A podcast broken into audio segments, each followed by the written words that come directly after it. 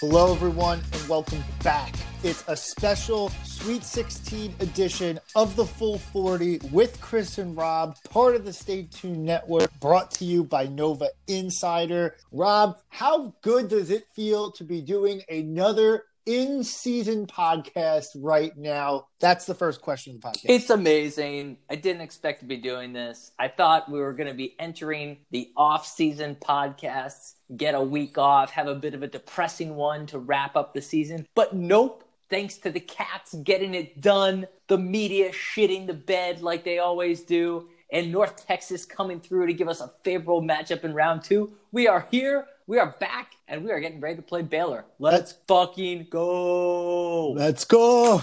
That's exactly right, Rob. And the best part about making the Sweet 16 is that there will be no depressing podcast to end this season. So whenever the season ends, whether that is after Baylor or after a national championship, there will be no depressing podcast. Heard it here first. Sweet 16, always the goal every year. Make the second weekend. Mission accomplished. Don't care how we got there. Everyone talking about, oh, you beat a 12 and a 13. Well, how many fucking times did we play like a like the hardest freaking Oh team ever, ever? So I have no Yes. apologies for anybody, nothing No. for anybody who says anything about that. No, that was that was such garbage. And Andy Katz came out today with his power rankings of the Sweet 16, and we were 15. Creighton was 16. And if you listen to the rationale, he's like, "Oh, they didn't play anybody good to get there." I'm like, "Screw you, Andy Katz." We deserve an easier road. And by the way, all the media was doing was saying how good Winthrop was. So I thought Winthrop was tough. I thought they were a tough 12 seed. Screw it. We we won. We're in the Sweet 16. Let's go, baby. I'm jacked up. This team is going to the Final Four. You heard it here first. I love it. Love it. We didn't even get into any. I don't. I don't know Rob about that. I don't know just about that. like- But I'm just. I'm just jacked up. I'm just jacked up. but, but I think you raise a good point, though, because the media doesn't get to have it both ways. The media doesn't first get to say that Winthrop is an a really hard opponent, that Villanova is going to lose, yada yada yada, this that and the other thing, and then turn around and say they beat nobody. Fuck you. You don't get to have that both ways. That's right. So, so you have been called out on this podcast, as is, as is true with many other people across the Villanova basketball Twitter sphere, etc. Called out bullshit. You don't get to have it both ways. Villanova won both games, won the second game handily, and if I don't say so myself, by the time the second half rolled around of the first game, handily. The last three halves of basketball is the best three halves of basketball we've played in a long time. So. Oh, yeah, absolutely. And can we start right there? I'm jacked up. I feel like I'm watching a new Villanova basketball team. We talked about it on the last pod. We talked about it a little bit on the pod before. We didn't know what to expect with this team. We thought we'd be watching something new, but damn, it is exciting to watch the ball movement, some driving kick, and watch new players step up B A B A B A all day, baby. Oh my gosh, it is just so fun. I haven't I haven't had this much fun watching the team in, in a bit. It's been a hot minute. I feel like we're back in December. I'm all jacked up about this team's potential, and I don't even care what happens with Baylor. I mean, I care, but it's just fun to see these guys develop and, and roll into the tournament. Absolutely. Hitting a stride. Look, we talked about this in the post game clubhouse, and I'll talk about it now.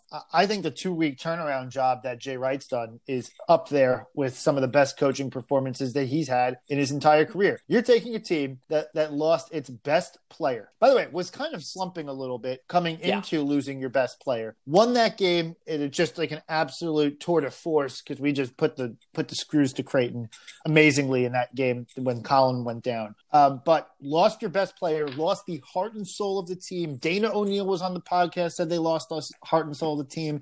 Everyone across the national media sphere said they lost the heart and soul team. Anyone who knows anything about Villanova basketball, John Fanta, etc., says they lost the heart and soul of the team, and it's going to be really difficult for this team to turn it around in such a short period of time. Well, guess what happened? After losing by two to Providence, one to Georgetown, this team has done just that and is back in the Sweet 16 for the third time in six years. So as far as I'm concerned, that is one of the best two week performances of coaching in the Jay Wright era. And now, all of a sudden, he pulls out everybody from the bench and is like, everybody eats. Everybody eats. Everybody eats mentality. Next man up, every man up, apparently. Yeah. This Arcidiacono is making three point buckets, looking good. Maybe one turnover. Okay, whatever. Refs didn't realize what traveling was in that game. They called Dixon for a phantom travel as well. Happens to us all the time. We get called for phantom travels in the NCAA tournaments, kind of a thing for Villanova. So be it. But Caleb Daniels can all of a sudden shoot the ball again. Cole, Kale, uh, Cole Swider, Kale, Cole Swider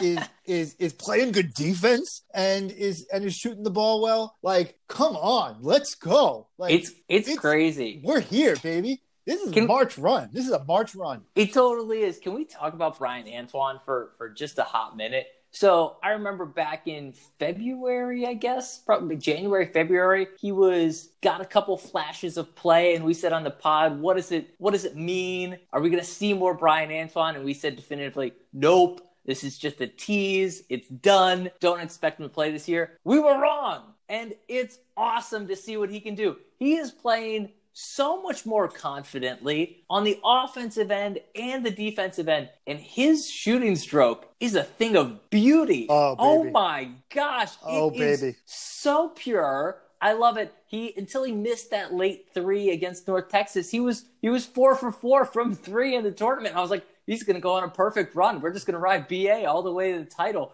But in all seriousness, his stroke is gorgeous. And defensively, yeah, he's still getting lost a little bit, but he knows what he's doing a bit more than he did before. And he's making some nice plays. He's getting his hand on the ball. He's bouncy. We talked about his bounciness before. He's so quick, he's bouncing around.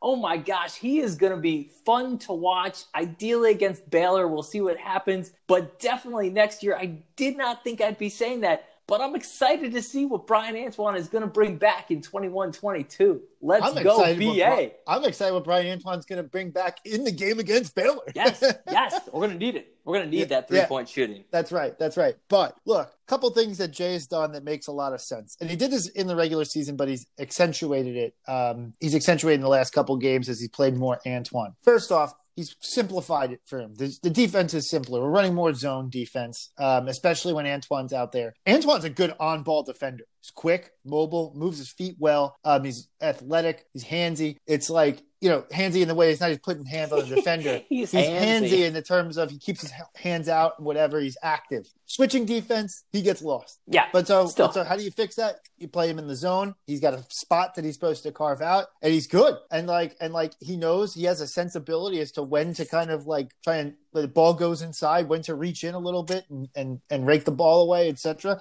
I, I I gotta say, Antoine, when we play zone, especially, um, is not a detraction defensively like he was in the first year and a half of him being with the program, which is obviously you'd expect development, but he's picking it up much more quickly. And the more time he plays, the more in game experience he gets, the better he is showing he can be. And he looks more and more comfortable offensively, looks comfortable dribbling. Even the fact, again, we, we, we said this a couple weeks ago, um, and we say it again the fact that Bryan Antoine is shooting open shots shows that he's moving in the flow of the offense better. That is so critical because before he's trying to feel him out, himself out. He can't realize how to rotate. He's trying to go station to station and how he rotates. Now he's not doing that anymore. He's floating naturally to the open spots on the floor, finding the seams of the defense, and then burying jumpers. So yeah, you're right. Yeah. We're gonna need it. But you got to talk about with this team the impact that the role players have had now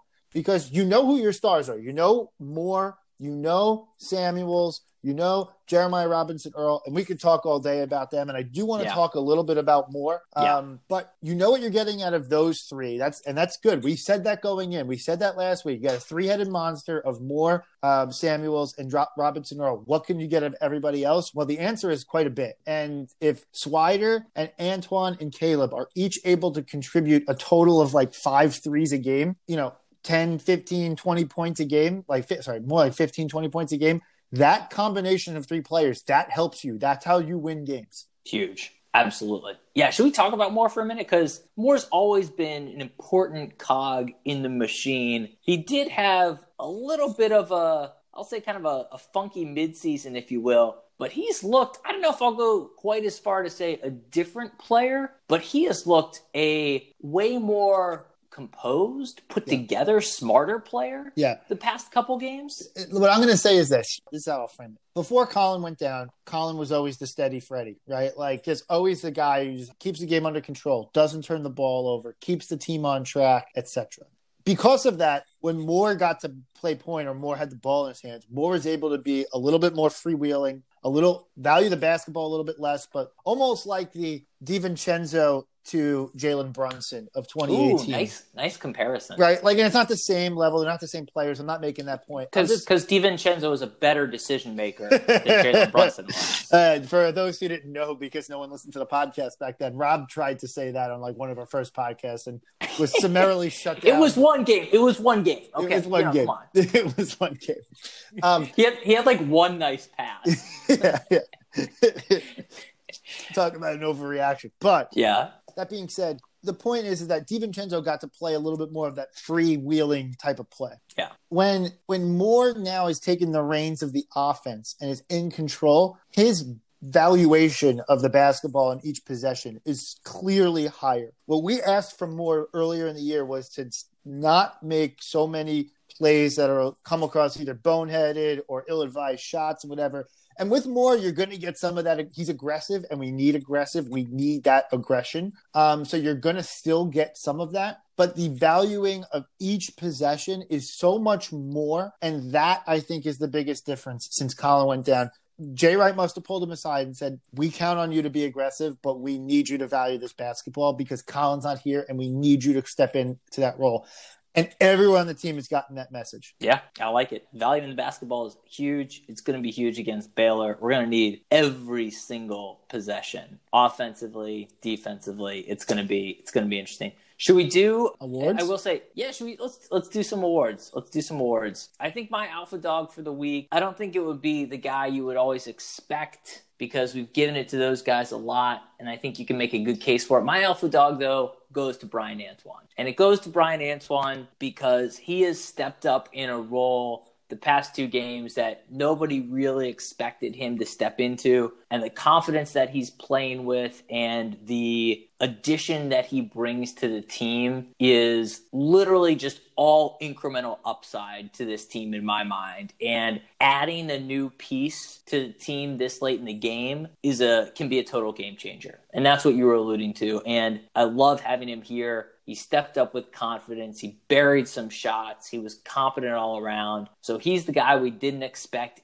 anything from, and he delivered way more than I expected. So Bryan Antoine gets my alpha dog of the week. Arf, arf. I like it. I'm going to stick with the theme of going off script, off of the main three, and and going to. I'm going to give it to Caleb. I'm giving it to Caleb. Daniels. Ooh, I like that. I like that. I'm Okay, giving it to okay. Caleb Daniels because because of a alpha dog sometimes in, indicates a level of toughness. And you're talking about a guy that after getting COVID, he was one of the ones who had it. Just totally lost all of the swag that he had earlier in the season. And we gave him we we we said on the podcast at the beginning of the season, you'll never hear us say a bad word about Caleb Daniels because we've met him and he's like the nicest guy ever. And he is one of the nicest guys ever. Um so that didn't go away. But we had to we had to call a spade a spade and, and Caleb wasn't shooting the ball well and he was making a lot of dumb fouls and stuff like that. With Caleb, your death taxes and uh, one offensive foul per game at least. But with all that being said, tough defense, passing the ball in right situations, making good reads, not turning the ball over too much aside from the offensive fouls, and finding his three point stroke at the exact moment that we needed him to find the three point stroke. That's toughness. And for that, I'm giving him the alpha dog of the week. Now, I Now, like it. in our game notes here as we're prepping the podcast. You put Shaq Fit as the J Rob to Antoine pass. I have to agree that that was pretty sweet, but J Rob had a Shaq Fit moment of his own on that putback dunk early in the game. So either He way. J Rob's involved. He did, and and I think I think your call is probably the right one. That was much more of what we think of as a man jam. So I'm gonna vote with you on that with the J Rob putback. I also, as the secondary, as another one to consider, not a dunk actually, but it was Samuel Sky to get some rebound. I can't even remember which game it was, but I love that play. So quick shout out to Jermaine Windex Samuels, if Oh, you will. Oh, that was a Windex moment. He got that board. He just took it right from the guy. It was insane. Squeak, squeak, clean those boards, Jermaine, all day, baby. May Love know. Love it. All right, man. We're like ten plus minutes in, just gloating from last from last weekend. I think we got to preview the Baylor Bears. Oh, do we have a game coming up? I wasn't aware. Yeah, we made the Sweet 16, but we do have to play. Darn it, we can't just live in bliss for a while. yeah. It's unfortunate. All right, so so we're playing Baylor. This is one of the two teams that everyone talked about all year, right? Like everyone's talked about. It's Gonzaga and Baylor. It's Gonzaga and Baylor. It's Gonzaga and Baylor. Who does the Big East get? Gonzaga and Baylor. Creighton's playing Gonzaga on on um, Sunday, and we're playing Baylor on Saturday. Five fifteen on CBS at Hinkle Fieldhouse. We'll get into that in a little bit. Want to give you a little background on Baylor because as good as Baylor's been over the last couple years, Baylor is actually kind of like a, an up and coming program under Scott Drew. So, little background here. Baylor's in Waco, Texas. Might already know that, and they're in the Big Twelve, which you probably already know. 2021 was the first regular season championship that Baylor's had in 71 years. It's a long time. Yeah. Now, granted, Kansas like always wins the championship in the regular season of the of the Big Twelve, so like fair, but still, seventy one years, pretty long time. Scott Drew, he's the head coach, was hired in two thousand three, is overseeing the golden era of the program. Yeah, they made two Final Fours in like forty eight and fifty. No one cares. That's like when LaSalle won a championship. No one cares about that. 16 seasons, 62% winning percentage, and eight NCAA appearances, including six round of 32 appearances since 2010, five Sweet 16s since 2010, which is very impressive, and has made two Elite Eights, one in 2010 and one in 2012. In recent years, they've gotten bounced early a couple times. We got a question about that um, from a, from a listener earlier today, but we're not ready to call that a narrative. They had a couple years where they got bounced early, but I'm not uh, honestly like I want to build a narrative about getting bounced early, but there's not enough there there to to do it. Yeah, and I mean the headline for me, as you boil it down, is Scott Drew's a good coach. Oh yeah, oh He's yeah. been around for a while. He's done it in a really tough conference for sure. The Big 12 is strong year in and year out. You alluded to Kansas. It's usually not just Kansas as well. The conference usually runs deep and has had a number of years where they're definitely the best conference in the country. So he absolutely knows what he's doing. He has tournament experience, as you alluded to. Making it to the Elite Eight is no joke. So it's not like he's going to get to the Sweet 16 and not know what to do. No, he's a he's a tournament coach. This is a great team and a great coach. Nova's going to have a tough matchup. Don't kid yourself. Absolutely. Now let's be clear. All after all of this success, this is by far the best Baylor team ever, especially in the Yeah. modern era. Like, yeah, they're they're really good. Yeah, they're really fucking good. There's a lot of shades of the 2014 to 2018 Villanova run in this team. They go eight deep. They shoot the three ball extremely well. Okay, wait, um, wait. Can we can we stop here? Yeah, That is a ridiculous understatement. So they have they have I think like six guys who play regularly who have attempted a three pointer all year, and every single one of them shoot over thirty eight percent from three. yeah, yeah. This team is Absurd. This team is ridiculous. They This are team- the they are the number one three point shooting team in the country. Yeah. Full right. stop. So so yeah. So we said 2014 and 2018 Villanova, but a lot of 2018 Villanova in this Baylor Bears team. Yeah, it's They- a yikes. It's a Yeah, yikes. that's not that's not great. It's not great. They're not incredibly tall, but led by athletic guards and wings. Tell me if you've heard. Stop me if you've heard that before. um, and then they do have a great name on the team. Flo Thamba is just a fucking incredible name. Not as good as Adonis Arm, but an incredible name nonetheless. Indeed. Now, their players to watch is the whole team. but aside from the whole, but aside from the whole team, Jared Butler is a first team All American. Davion Mitchell, second team All American. These guys are just by the virtue of being first and second team All Americans, two of the top ten players in all of college basketball, and they're on the same team. They're Again, pretty good. Stop me if you've heard that before in the comparisons to the 2018 Villanova squad. Yikes! Can, can we get can we get a redraw for our for our matchup here? I Yeah. felt I felt so good coming into this podcast, and then as we did research, I was like, oh, Oh, this, this may not be as much fun as I hoped it would be. Yeah. Okay. Now, now, very balanced attack. They're, they're really good.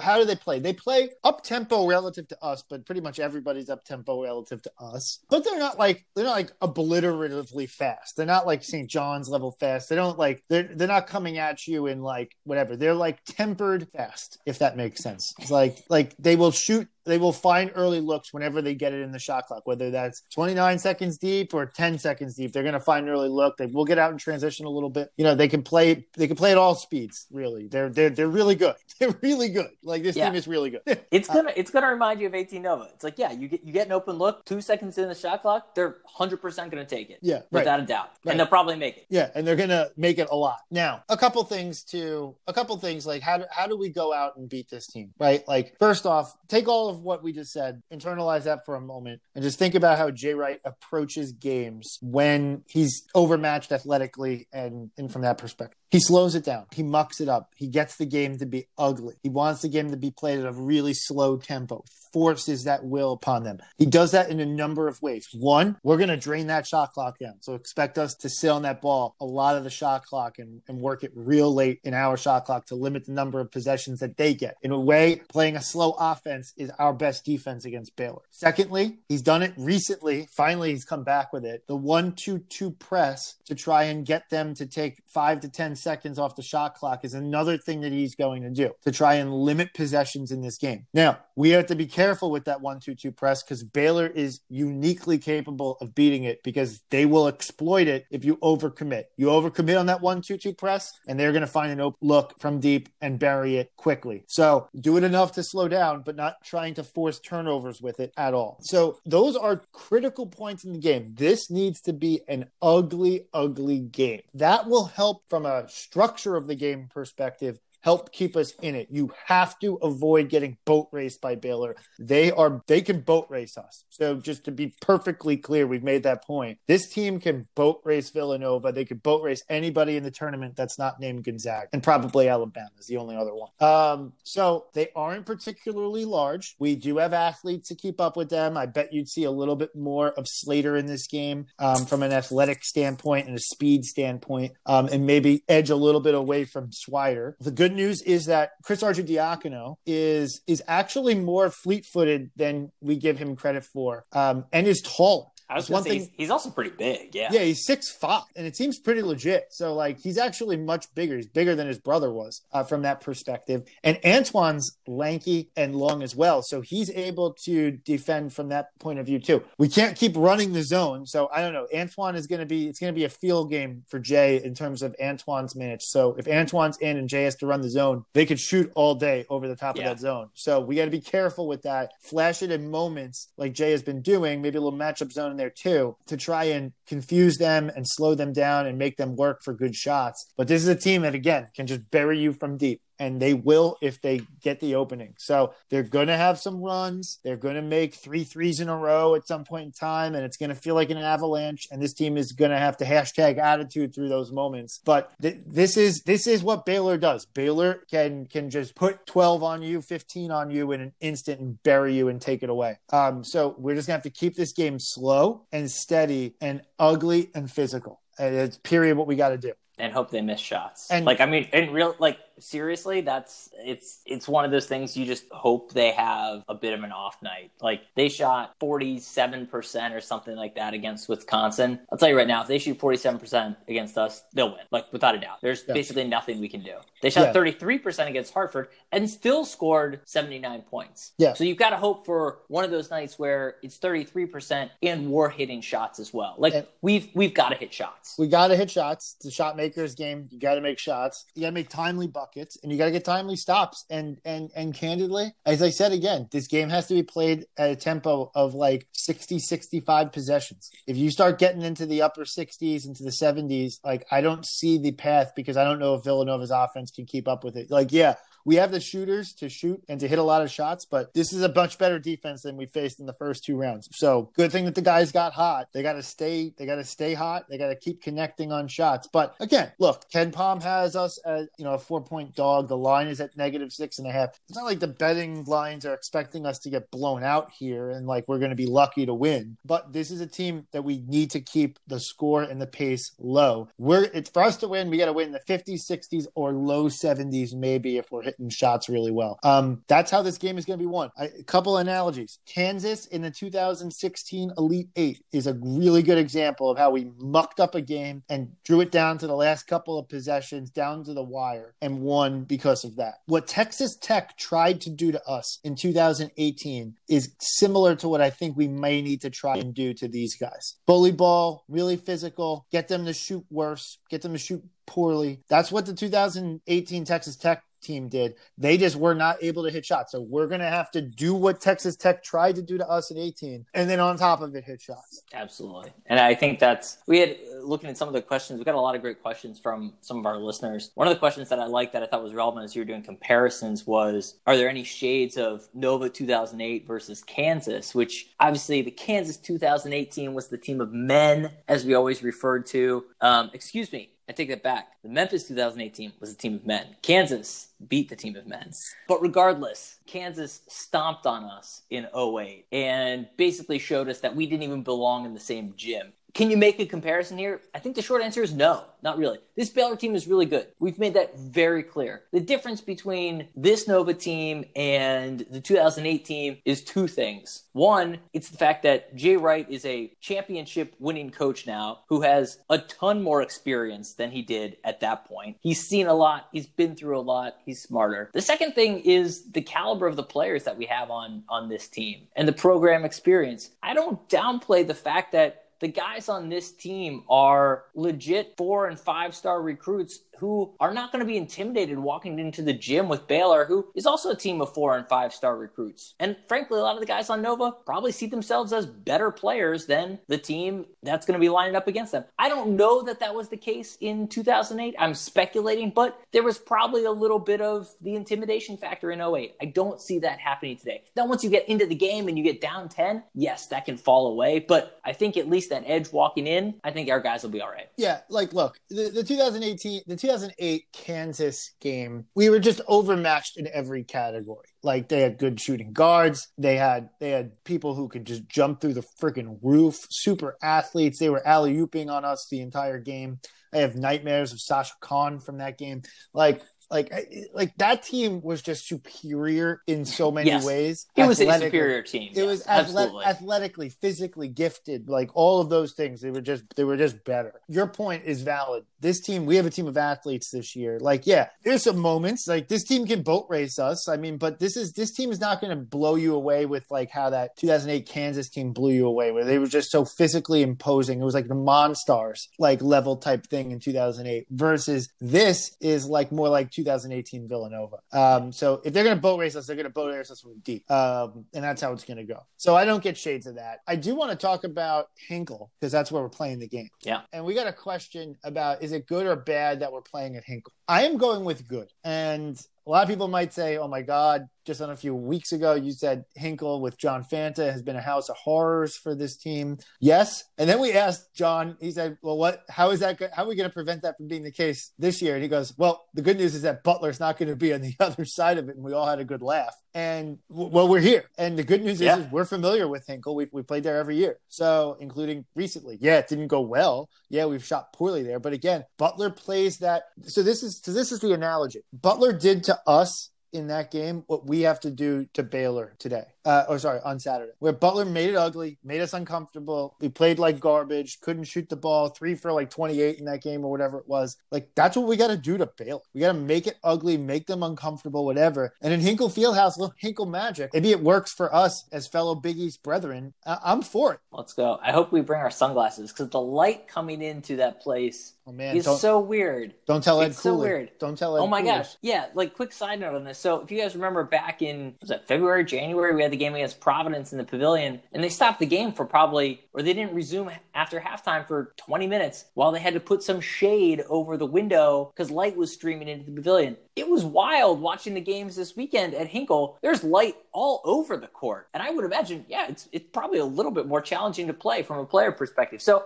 anyway, keep an eye on that. Didn't seem to really impact anybody, but just a fun fact to point out as we watch our game on Saturday. Absolutely. So, a couple more questions. What's more likely? We have good three point defense, or Baylor just misses open looks? Uh, neither. I don't think Yeah. either is particularly likely. Baylor's going to hit open shots, and our three point defense is better, improving, but not great. So, If I if I had to pick one of those, I think it's more likely they're just going to miss some shots. Like we don't have a particularly stout three point defense, if that's even a thing. yeah, I'm a, I'm in I'm in agreement, Rob. I, I, I we just have to hope. Yeah, fingers crossed. Yeah. And another, we got another question. This is an interesting one. Do the Cats match up better defensively with Baylor without Collin? That's a weird question. So, like, look, uh, let me go back to this point a little bit because we talked about the media before. The media is building this narrative that we got here easily, whatever. Like, yeah, if Baylor beats us, then it'll like confirm their narrative.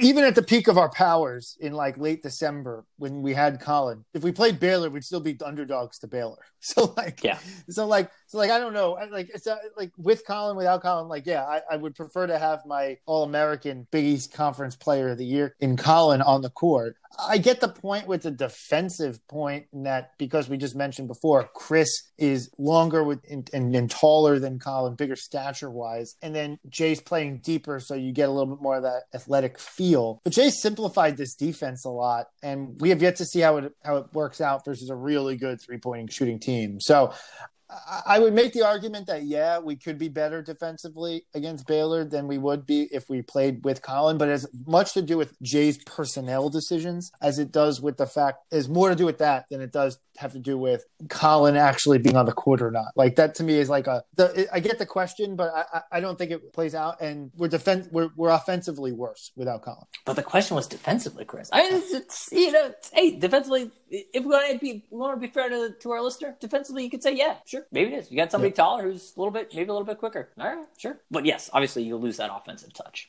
not not something little to lose. Yeah. Now, we had a couple questions around personnel in this game. Like, how much would you expect to see Chris Arch, Antoine, and Cole uh, play in a game of this magnitude? I don't know if Jay has much of a choice. Like, yeah, you have your t- big three. I think you'll see 38 minutes out of, you know, 35 plus minutes out of Moore and Jermaine and Jeremiah Robinson Earl. I definitely think you're going to see that. But I don't know if they play that much less. I, I mean, I think he's more likely to just ride the hot hand. So if someone's shooting well, yeah, I think that's who's going to play more. Cole That's- Swider. that's what I was going to say. Cole is too. not as athletic, and we, we've talked about before how he can be a little bit flat footed on defense. If he finds a good place to play from at the back of his zone, uh, perhaps perhaps he, he could hide Cole a little bit more, just like he hides Antoine at the top of the zone. But I'm I, I think you're seeing these guys play. I, I, I you might just see it a little bit less than you did versus North Texas, but like held Trey Patterson got it versus North Texas. So I'm you know I think you can't necessarily compare it to those games. Yeah, I, I think you're right. It's going to be, hey, if things are working, great, we'll keep rolling with it. I think if you start to see continuous mistakes and things that are falling apart with some of the newer guys, wouldn't surprise me if Jay tries to tighten that up a little bit and goes back to his core. But hey,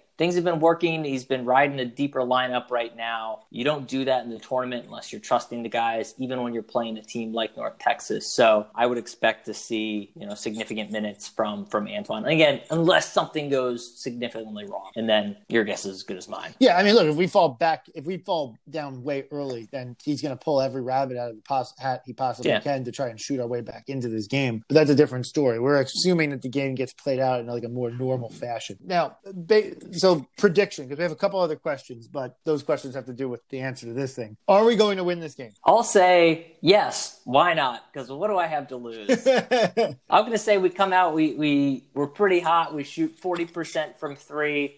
Baylor has a little bit of an off day, and we win. I don't know, 76-74. All right. I am also predicting a win. I don't know why. I just feel weird about this game. I feel like we're going to win again. There's no accountability if we lose. If we lose, okay. Yeah, exactly. Okay, we're a fan podcast, and we predicted that Villanova was going to win. Okay, too bad. Fr- frankly, I just want to say that we're going to win, just because I want to make it happen. I want to believe it. So who gives a fuck? Let's go, believe it into let's it. Go. Fuck it. Yeah, let's Fuck go, it. Cats. Fuck it. We're gonna we're gonna Fuck believe it into existence. I actually have the game being played slower. I think this team's gonna win sixty eight to or sixty nine, race to sixty nine. Shout outs to Titus and Tate. Sixty nine to sixty five. That's gonna be my final score of the game. Okay. All right. Um, so we get them to play slower because we play slower. We're able to play to our advantage. We get we we the game's tight. It's nerve wracking the entire game, and we hit a couple shots late to seal the deal, make a couple free throws, and and that's the game. That's how I think it plays out. We talked about the spread. We talked about KenPom. I def I, I do think I do think that this team. Unless it gets out of hand and, and we're just like fouling them, I do actually think this team's going to hold this game close. I, I think that we're going to keep the tempo tight.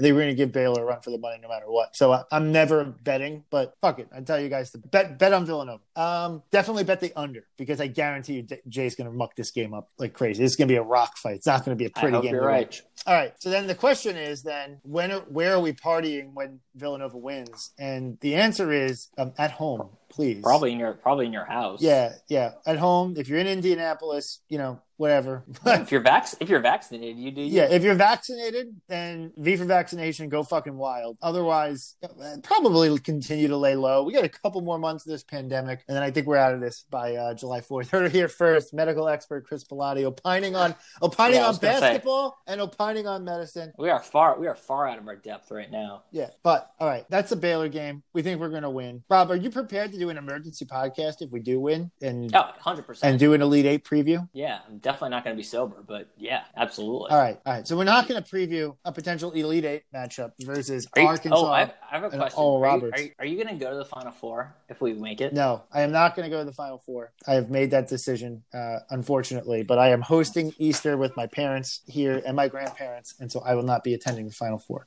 That's a bummer. Well, if we can get tickets, Nicole and I are totally going. So I'll I'll uh, Hey, I'll take a take a picture for you. I love it. I love it. We'll just not hang out for two weeks and then hang out after.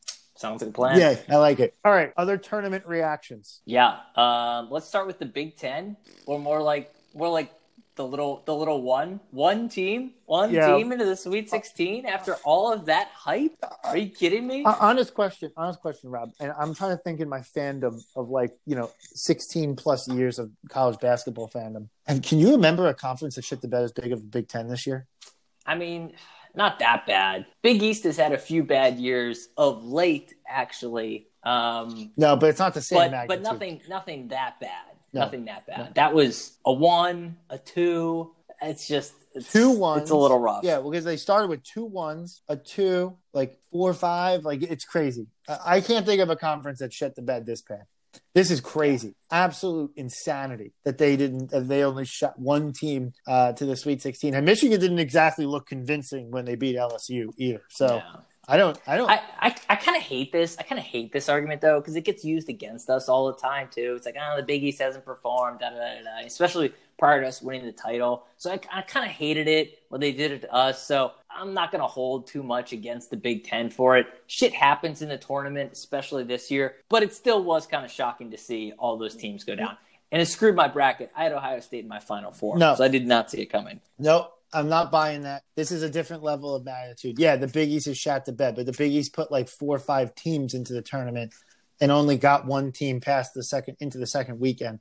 That's a totally different situation than nine teams in the bracket. And like how they lost. Ohio State loses to Oral Roberts. Rutgers is up like eight with like four minutes left and loses to Houston. Like, give me a break. Come on. Whatever, whatever. Another team that lost, UConn. I called it. Yep. I said I didn't believe it. They're total frauds. I shouldn't have bought into the hype earlier. I'm glad I called them out. I don't want to see the Big East lose, but that was the one I was like, told you so. Absolute frauds. UConn had everybody fooled. What a job on the marketing front that Dan Hurley did. I don't know who he was paying, but all the talking heads, us included, were all on UConn's dick as they entered the Big East tournament, and there was nothing there. The Emperor had no clothes. I'm with That's you. I'm with you, dude. I was wrong. I was wrong. I admit my wrongness. You had it right. UConn frauded out of the Big East tournament and frauded out of the NCAA tournament. And uh, I, I apologize for my sins that I have committed. But the good news is the rest of the Big East held serve. I mean, Georgetown did. Georgetown looked terrible, but whatever, it's fine. They weren't expected to win. And then Creighton, Creighton got the job done. They were another one. Is on five twelve. Oh, we'll pick them to lose. It was tight in the first round, but they got it done. First round, second round. Also had a technically a bit of an easier path, but we'll take it. The Big East is making up for the easy first and second rounds by playing the one seeds. So at least one of us, knock on wood, gets through this weekend. Hopefully it's us. Yeah, I'm, I'm, I'm thinking it will be us, if anybody. Um, Fingers fingers crossed on that. Um, yeah. Look, a couple other conference notes. The ACC has got two teams in, and one of them Syracuse, so fuck them. Um, the Big Twelve is down to Baylor. That's it. Yeah. Like, not a lot of people are talking about the Big 12, but the Big 12 really crapped out. But the Pac 12 has been the story of the tournament. Four teams in the uh, in the Sweet 16, and they will at least have one Elite Eight entrant because the o- Oregon Ducks and the USC Trojans are playing each other. So they'll have at least one Elite Eight team. Um, so kudos to the Pac 12 for uh, proving the doubters wrong. Maybe the Pac like it. maybe the Pac 12 is back. Yeah, them plus Gonzaga. The West Coast is looking pretty good. West Coast, best coast. That's right. All right, Gonzaga's looking good. I have no reason to believe that Gonzaga's not going to win the whole thing, other than Villanova getting there. And then, if Nova doesn't win it all, who are you cheering for? This is a good question. Uh, this came in from um, this came in from a listener. Rob, you actually wrote it in your notes, but that was actually exactly who I was going to say: Gonzaga or Loyola Chicago. But in that, I'm definitely going Gonzaga because I don't want anybody to tie our eight seed, only eight seed to win the national championship uh, situation. Ooh, I'm gonna I'm gonna contradict you. I actually don't care about the eight seed at all anymore because we've won two titles after that. Literally after we won the first after we won the second title, I said to myself, Oh, that eight seed was a nice story. It's just nice to have another title now. Now that we've got two more in the bank, somebody else can take that. Doesn't matter to me. I'm absolutely cheering for Loyola Chicago if we do not advance. It's just, it's a cool story. Yep, they're an underdog. Sister Jean is back. And man, that team just absolutely destroyed Illinois. Illinois got absolutely smoked. And Cameron Krutwig, this dude and his mustache, man, he just looks like he's like a middle-aged dude who's got like I don't know two kids and he drives like a minivan. But the look is something else. But he just absolutely shut down uh, Cockburn on Illinois. So look, it was fun to watch them the first couple rounds. I'm pulling for them if we don't get the job done. Who is that? He reminds me a little bit of that guy on Xavier a few years back. Who was that? St- Stainbrook? Yeah, Matt Stainbrook. Yeah, a little Matt Stainbrook to him a little bit. He's better. He does, He's better he than does, Matt Stainbrook. yeah. But yeah, he's got a little bit of that to him. I like that. I like. Look, Loyola Chicago should have never been an eight seed. That that seems like a four or five seed easily. But yeah, I, look, uh, your point is valid. I had always applied my old mentality to it. and I didn't reconsider that. Now that you've said that, yeah, a Gonzaga Loyola Chicago national championship would be great. And cheers to the winner of of that game. But- Probably be Gonzaga. by the way, yeah, probably be Gonzaga. But by the way, Loyola Chicago can absolutely make the national championship game. Yeah, they totally could. Yeah. They totally could. I mean, they knocked off. Literally, Illinois was penciled into so many brackets, Yeah. and they had no issue with them. Yeah. So they totally could. All right. We had a couple of tournament related questions. One was anything to make of using Trey Patterson at the end of the game. No, no I, I don't make anything of that. I don't think Jay's has any intention on playing him more. No, that was like that was like a nice. Here you go. You're not a senior in high school and taking tests. You're in an NCAA tournament. Yeah, and none of this counts. So Yeah. yeah, towards your eligibility. So go ahead, uh, go forth and prosper, young man. Um, should you buy tickets to the Final Four today or tomorrow? Um, you gave me two options, um, but I'm recording this at 10:30 p.m., so I'm going to go with tomorrow. Think on it, sleep on it a little bit. I would I would say just buy them today. This tickets always resell. All right, Rob says buy it today. Rob, did you buy your Yeah. tickets today? Oh, I did. No, I didn't buy my tickets today. Airplane I mean, tickets, though, I, I- think they're still refundable, right? So you can. I think so. Yeah. Yeah. I just give advice. I don't actually act on it. that's that's the consultant in Rob. That's right. Um, all right. And this is a good question. Ties back to the earlier point in the podcast. Who is on your Mount Rushmore of terrible takes from these past two weeks? Seth Mhm. Davis, definitely. Seth Davis announces at the very beginning of the selection show Villanova versus Winthrop. Oh, Winthrop's definitely winning that game. I already got him. Like that was terrible. Um, so Seth Davis is definitely high on the list. Andy Katz decided to join that list today with just a horrendous re-rank of the teams where he like ranked us 1 through 16 and gave Villanova number 15 and Creighton number 16. That's terrible. He's like, and he's like, oh, they didn't beat anybody to get here, blah, blah, blah. They didn't look impressive. Didn't look impressive. Hey, say what you want about the quality opponent. We looked impressive versus North Texas. Let's just be perfectly clear about that. We were hitting open shots, working the ball, did whatever we wanted to, athletically demolished them, etc. And then he was talking about other teams like, oh well, you know, Gonzaga and Baylor were one and two. Baylor and Gonzaga looked fine and every bit the part of a future national champion, but they didn't exactly like blow you away impressively. USC, if anybody, looked impressive. We're talking about that as your ranking. Oregon looked impressive versus Iowa. Like uh, to me, his, his whole thing was just a narrative play. And so Andy Katz is on that Mount Rushmore. We got two more to go. I've already put. my- Wait, wait. My my Mount Rushmore includes Chris Bellotti for the UConn train. I gotta. I'll call you out again on it. I already called you out once. I'm calling you out again on it. I don't. like I don't know if that's fair. I did my penance for that. you get two more. I'll give you two more. I'm not accepting that. Oh, I don't even have. I don't even have two more. I don't even know. That's my one. I'm just rolling with that. How about Mark Emmert for like the whole fucking women's weight room thing? That was pretty horrible. Um, all right, we had a couple questions about personnel. You know, Kyle Neptune being rumored to be the front runner of Fordham. You know, what's Dada going to do? We talked about that a million times. And then recruit Trevor Keels. I, we're going to talk personnel after the season. Like we can't Yeah. we can't focus on that right now. Respect the question. Definitely hear it. Definitely want to find out more. But I'm not willing to talk personnel for Keep for- your focus on the here and now. We've got a game on Saturday. Do not look ahead. That's right.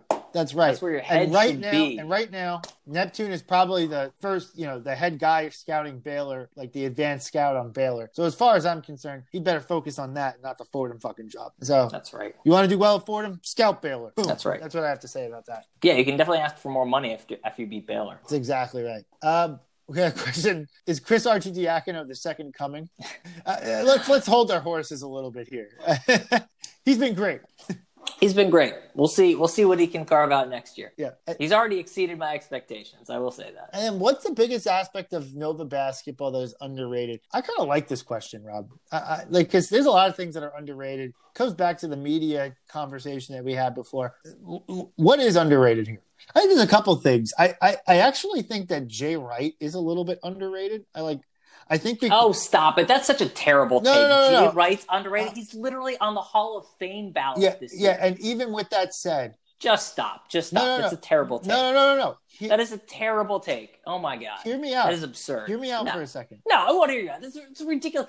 Anybody who's saying somebody who is literally on the Hall of Fame ballot while they are in the prime of their career is underrated is a terrible take. he That- is appropriately rated. That is my point. My point is that he's on the Hall of Fame ballot, wasn't elected to the Hall of Fame already, even though he was on the ballot before, wasn't elected to the Hall of Fame already. And on top of that, he is not considered still among the savants like Coach K and all the other people. Jay Wright needs to be in that category. And for that, I think he's underrated. I do believe I that. think this is one of the. I think this is one of your dumbest takes. now, that wasn't time. All right, I gotta take. that I wasn't gotta take, actually I gotta my take. take. But go ahead. I got to take. All right. One of the most underrated things about Villanova basketball is our jerseys. And no, not the new ones, which I really don't like, but all of the retro ones, including the retro ones that we wear this year and last year that had the gold. Love those. The retro ones that we wore in 2018, absolute classics. The retro ones that we had in like 05,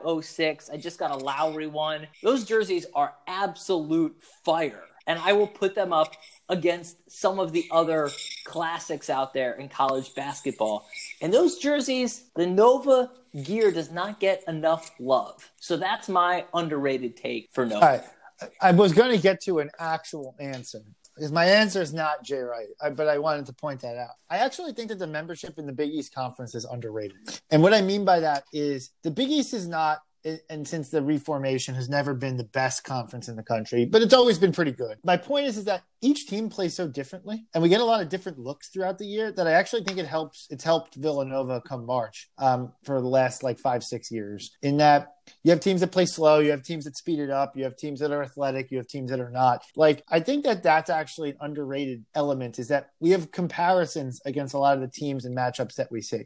So yeah, are they always like the best teams? Is the Big Twelve? Is it the Big Ten? No, but those teams haven't exactly won a lot of championships lately. But what we have is a diverse array of opponents who help us prepare. So I'm going with the Big East. I like that. That's actually a pretty good take, and I think it's uh, it's pretty well said. Um, Fox Sports is not underrated. Fox Sports sucks. Fox Sports does suck, except for Gus and Raph and Jim Johnson. I don't give him a, and John. what? Oh, John- well, John Fanta. Yo, that goes without saying. I still think of him a little bit more Big East. That's a fair point, but he does work for Fox as well. Now, uh, John Fanta is literally the best part about the Big East Conference.